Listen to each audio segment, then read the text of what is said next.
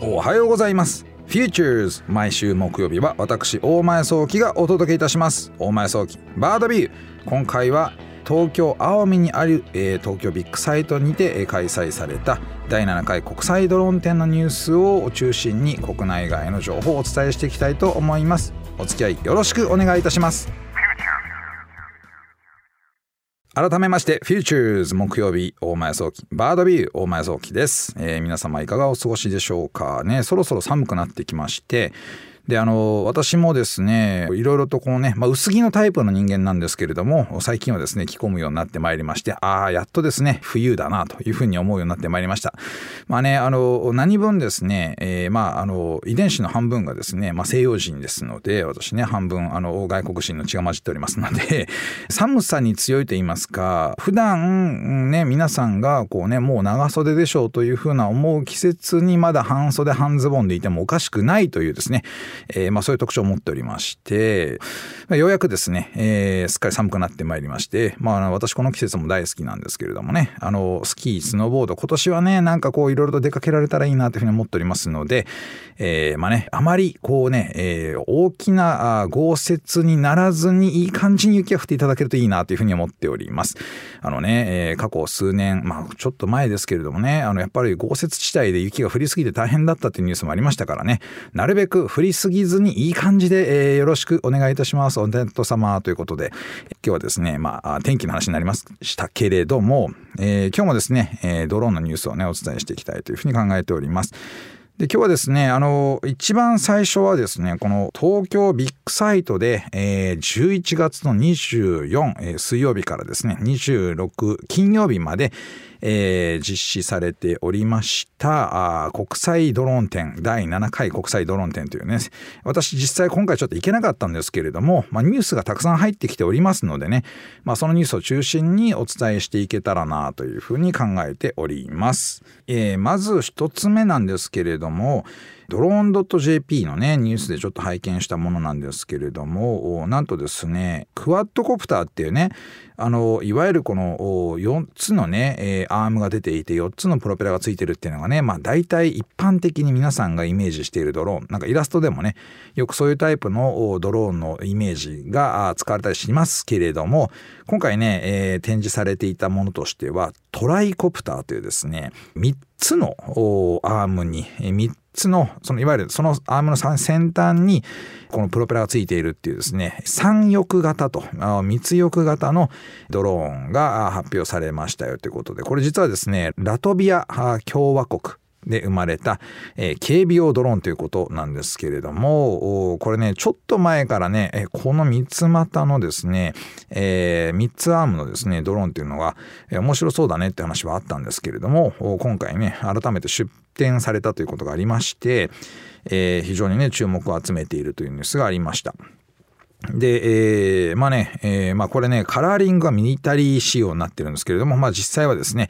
まあ、の警備防衛防災警備というふうなところで使っていくというふうな話でしてでどうもですねオランダ軍とかノルウェーの捜索救助隊なんかで活用されているというふうなところもありこれからですね活躍の現場がね増えていくんじゃないのかなというふうに注目されておりますけれども実際ですねこの持ち運びする時にこのアームをですねこう折って畳むみたいな形のこともできまして、えー、小さくできるということもあるので相当ですね機体のサイズも小さくして持ち運べるのかなというふうに感じました。した。これね、アームが3つだろうと4つだろうと、まあ、正直言って、えー、まあ、あの安定性に大した違いは私もないのかなと思うんですけれども、4つであることの違い、ね、大きな特徴としては、まあ、4つアームあって4つのプロペラが動いていると最悪の場合1つねこうね動かなくなってもかろうじて着陸まで持っていけるっていうのがありましてこれ実際私もですね経験したんですけれどもプロペラがね、えー、破損してしまってで大変なことになったというのが1枚プロペラ破損してしまったということがあったんですけどこれもでもねなんとか、え、着陸ができるところまで持っていけたんですよ。なのでそういった意味では場合によっては4枚だと大丈夫というようなところがあるわけなんですがこの3枚のプロペラだとどうなるのかなと3つのアームに1つずつのプロペラだとこれどうなるのかなというふうにちょっと気になるところはありましたね。とはいええー、結構ねしっかりといい性能出てるんじゃないのかなと思うのでより詳細なねスペックは知りたいなと思いましたけれども意外にねあの小さくまとまっていて専用のねキャリーバッグバックパックに乗せて、持っていけるというところもあってなんかねいい感じのコンパクトさ具合なので本当にねあの捜索救助隊があこうねバックパックに入れて持っていってでね、えー、極寒の中ですね、えー、いろんな複雑な地形を上から見ていくっていうようなことで、えー、使っていく分には非常にいいんじゃないのかなと思います。まあね基本的にはミリタリー仕様というふうなことなので例えばですね、まあ、雨風に強いだったりとかあの飛んでる時のですねその向かい風に強いだったりとかいろんな強さがあるんじゃないのかなと思いますけれどもちょっとねスペックが書いてなかったのは残念なんですけれどもこういったものがねどんどんどんどん新しく開発されていくっていうのはとてもいいことなんなんじゃないのかななんていうふうに思いました。で、えー、その実はね、えー、このねトライコプター以外にも、えー、あのデュアルコプターというね、えー、2つのそのねプロペラで回るっていう風なドローンも一応開発されていたりとかするので世の中にはねいろんな面白い形今までの常識を覆す形っていうのも出てきてるのかなというふうに思いますからねまたそういったものが出てきたら紹介していきたいなというふうに思います。はい、えー、次のニュースですけれども、ネドですね。えー、ネドというのはですね、新エネルギー産業技術総合開発機構というふうなものをですね、えー、こうギュッとまとめて言った時のね、えー、愛称としてネドというふうに言いますけれども、えー、ネドがですね、KDDI など3社とですね、実はその11月の24日日に、まあ、全国13地域で、えー、計52機のドローンを使ってですね運行管理をするという実証実験を行ったというふうなことを、えー、発表いたしました。でこれ24日は発表で実際に実施したのは10月の27日ことなのでかなりクイックにねこうまとめてきたんだなというふうに1ヶ月以内でね、えー、内容をまとめたものをこのね国際ドローン展に発表したんだなというふうに思いますがこれね何が重要なのかというと2022年っていうのがレベル4フライトというふうなところで、えー、まあ有人地帯つまりですね人口密集地域のエリアでもドローンを飛ばしていきましょうとそういうことを始めましょうというふうな目標を掲げているわけなんですがその中でたくさんのドローンが飛んでいるとそのたくさんのドローンがお互いに認識をして避けれるでしたりとかあとはその一般的な航空機例えばヘリとかがね飛んできた時にそれを認識して避けれるだったりとかそういったことがね必要な機能としてなければならないというふうに言われているんですがあのこういったねたくさんのドローンがたくさんの地域で飛ぶっていう状況を作らないと一体どうなんねんということがわからないということがありまして今回はこのネドがですねその状況を作っで試してみようというようなことを10月の27日に実施したということを発表したんですね。でこれね内容的にとても面白いのがまずね52機のドローンを使ったということと北海道や岐阜県長崎県など13地域で実証したということが非常に面白いなと思っておりましてさらにさらになんとですね、えシミュレーション上でですね飛んでるドローンに対してシミュレーション上本当に飛んでいるドローンに対してデータ上ですねえー、ヘリコプターが飛んできたよというふうなデータを当ててみてそれによってどうあのまあいわゆるその、えー、飛行ルートを変えて、えー、それを避けるような行動が取れるのかみたいなことをやったということなんですよね。でまああの本当に、ね、ヘリを向かわせてしまうとこれね、まあ、インシデントになっちゃう可能性があるのでそれはやらなかったわけですがデータではそれを再現できるということがあるので減り来たよというふうな命令を出した時に、えー、どういうふうに避けるのかと避けた時にお互いに飛んでるドローンがさらにね、えー、こうガチャガチャとこう自分のルートに入ってきたどうなったどうなったみたいなことを始めるというふうなことがあるのでそういう実験をしたということなんですよね。でこれかなりですねあの実証レベルとしては高いものだなというふうに思っておりましてで私がねよく問題で、えー、認識しているところとしてもやっぱりねこうたくさんのドローンが飛んでる状態っていうのがわからないとシステム的に必要な要件っていうのがわからないだろうっていうふうにずっと思ってたのでこのクラスのね実証実験やっていかないと分かんないだろうなと。まあ最終的にはですね、まあ、100台、200台、ね、1000台みたいなこともやっていかなきゃいけないわけですが、まあ、その前に最低限ね、あの関わっているそのドローン開発しているシステム開発している方々が集まって試してみると、まあ、実証実験でそういう場所ですからね。それをやっていくっていうのが非常に重要じゃないのかなというふうに思っておりました。でこれね、まあ、あの非常にいい結果が得られたということで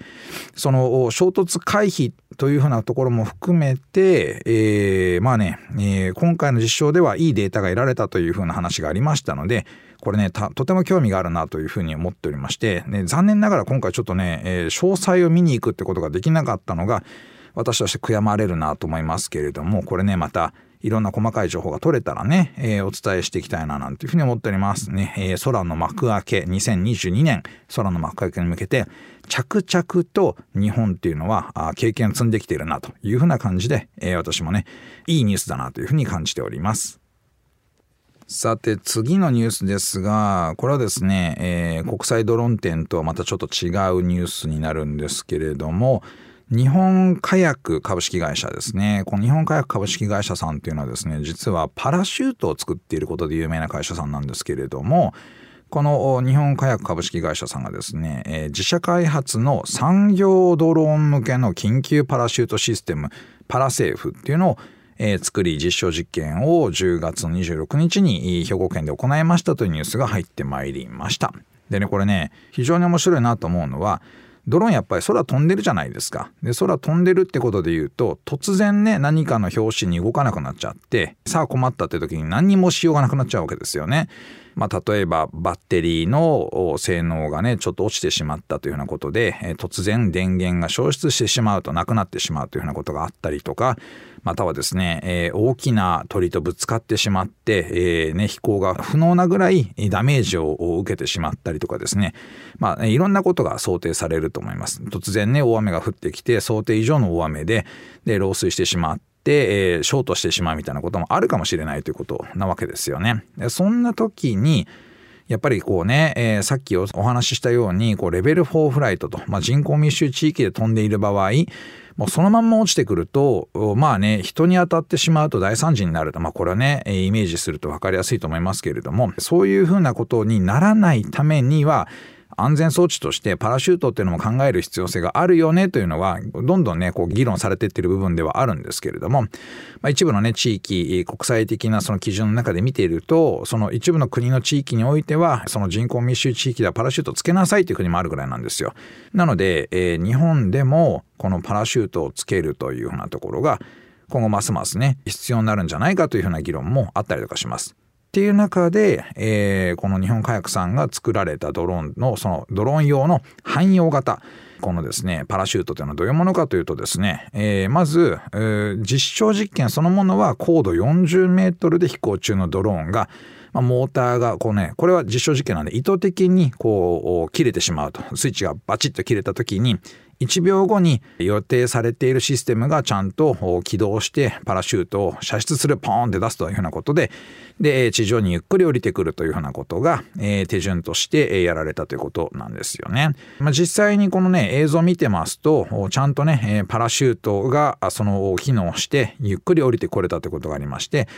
パラシュートが開く前は、まあ、自由落下のスピードですよね。まあ、ずっとそれまで飛んでたので、自由落下って言ってもいきなりね、ストンと大きく落ちるわけじゃなくて、こうね、突然ね、こう、電源なくなったところから加速度的にうーんと落ちていくわけなんですけど、その落ちてくっていうその加速度をちゃんと確認してあこれは落ちてるなという認識ができた瞬間にパラシュートがドンって開くと。でそうすると40メートルのその距離があると、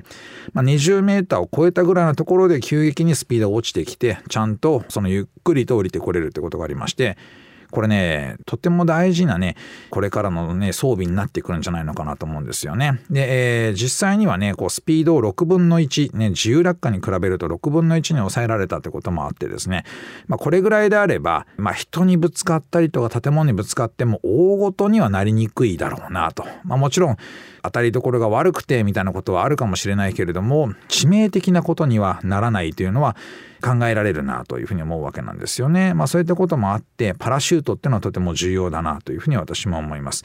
ちなみにですねこのねどれぐらいの高さで、えー、開くべきなのかっていうのはとてもね大切だと私も思うんですけどこう40メートルってねドローンを運行していて例えば物をあの配送する時とかに配送ドローンとかで飛んでる高さからすると十分低いところつまりそれ以上高いところをその配送ドローンで飛んでるので40メートルで開いてちゃんと機能するんだったりとか40メートルで電源がなくなったりとかして突然のことが起きて20メートルまででスピードが緩くなるんだったら、まあ、十分な性能じゃないのかなと思うんですよね。まあ、それ以上下だとやっぱりねパラシュートを開く開いても間に合わないなんてこともあるので、まあ、そういった部分っていうのはねまだまだその安全どうするのって話っていうのはあるかもしれないですけれども、まあ、40メートル以下になるっていうのはつまりどういうことかっていうと離着陸のエリアじゃないとならないので、まあ、そこでは十分な広さをとって人とは当たらないような状況を作るっていうことが今ね、えー、一つの要件になってるのでだからねまあ、繰り返しになっちゃうけど80メートルで、えー、飛んでるドローンで、えー、こうしっかりとパラシュートがね開けば、えー、大丈夫じゃないのかなと私思いますからこれ十分な性能出てるんじゃないのかなというふうに思います。さて次のニュースですけれどもクリスマスのね、えー、夜空にドローンショーが実施されるよというふうな話が、ね、入ってまいりました。これねこれからの話なので、ぜひぜひそのね、もし近くにお住まいの方がいればというところでね、見てみてもいいんじゃないのかなと思うんですけれども、北海道のですね、上士幌町というところで、今年のですね、12月の16日からのイベントとして実施される予定だよということなので、実際にね、行ってみたいなと検討される方はですね、しっかり調べていただきたいなというふうに思いますけれども、クリスマスドローンショー2021というふうなことで、上士幌の道の駅駅町内の道の駅上四方路というところでですね12月の16日から25日で、えー、開催されるというふうなことです。でこのねドローンショーはね今回300台のドローンを使ってえー、いろんなそのね形を作ってみようということであのねサイズ感で言うとまだまだ小さいサイズ感なのかなと思いますけれども日本のスタートアップがですね頑張ってやってるというふうなこともありまして、えー、ちょっとね興味が湧くなというふうなことがいらっしゃいらありましたら、ね、ぜひねお近くにお住まいの方はですね見ていただきたいなというふうに思います。これあのね、えー、ドローンショーというとね、最近の皆さんにのそのね、目にお耳にしたところでいきますと東京五輪の開会式でですね採用されて、え見たんじゃないのかなと思うわけですがあれはね結構な台数使ってるんですよ。数千台使ってると。まあね1000台1500台とかそんな形で使ってる部分もありまして300台はねちょっとね小さいサイズです。なので、非常に小さい、こじんまりとしたものになると思いますけどなるほどこういう感じになるんだなっていうようなものはね体験できるんじゃないのかなと思います。実際私あの、ね、ドローンショーを目の当たりにしたというかね拝見させていただいたことありますけれども見たた方がねいい体験になりますから是非検討してみてください。お送りしてまいりました Futures 大前早期バードビューいかがでしたでしょうか、えー、今回はですね、えー、第7回国際ドローン展のニュースを中心にお送りしてまいりました。あのこういったね、え、ドローン展が、え、開催されるようになったそういうことができるようになったというのは非常に喜ばしいことですやっぱりね実機を見て実際のサービスを見てえねえ、学ぶことが多いそういうね、まあ、ドローンとかロボットの世界っていうのはそういうところ多いので、え、これからもですねそういう展示会があれば今回行けなかったんですけれども、ね、いろんな展示会に行ってそのね、え、見てきたことを皆さんにお伝えできればなというふうに考えております。さて番組のメッセージお待ちしております。オーディにある番組 Futures のメールフォームからお送りください。オーディでは番組情報のほか音声ポッドキャスティングも配信しております。また音声ポッドキャスティングは Spotify でも配信しております。Futures 大前早期バードビューで検索してみてください。番組 Facebook ページでも情報発信しております。Futures 大前早期バードビュー私とはまた来週お会いしましょう。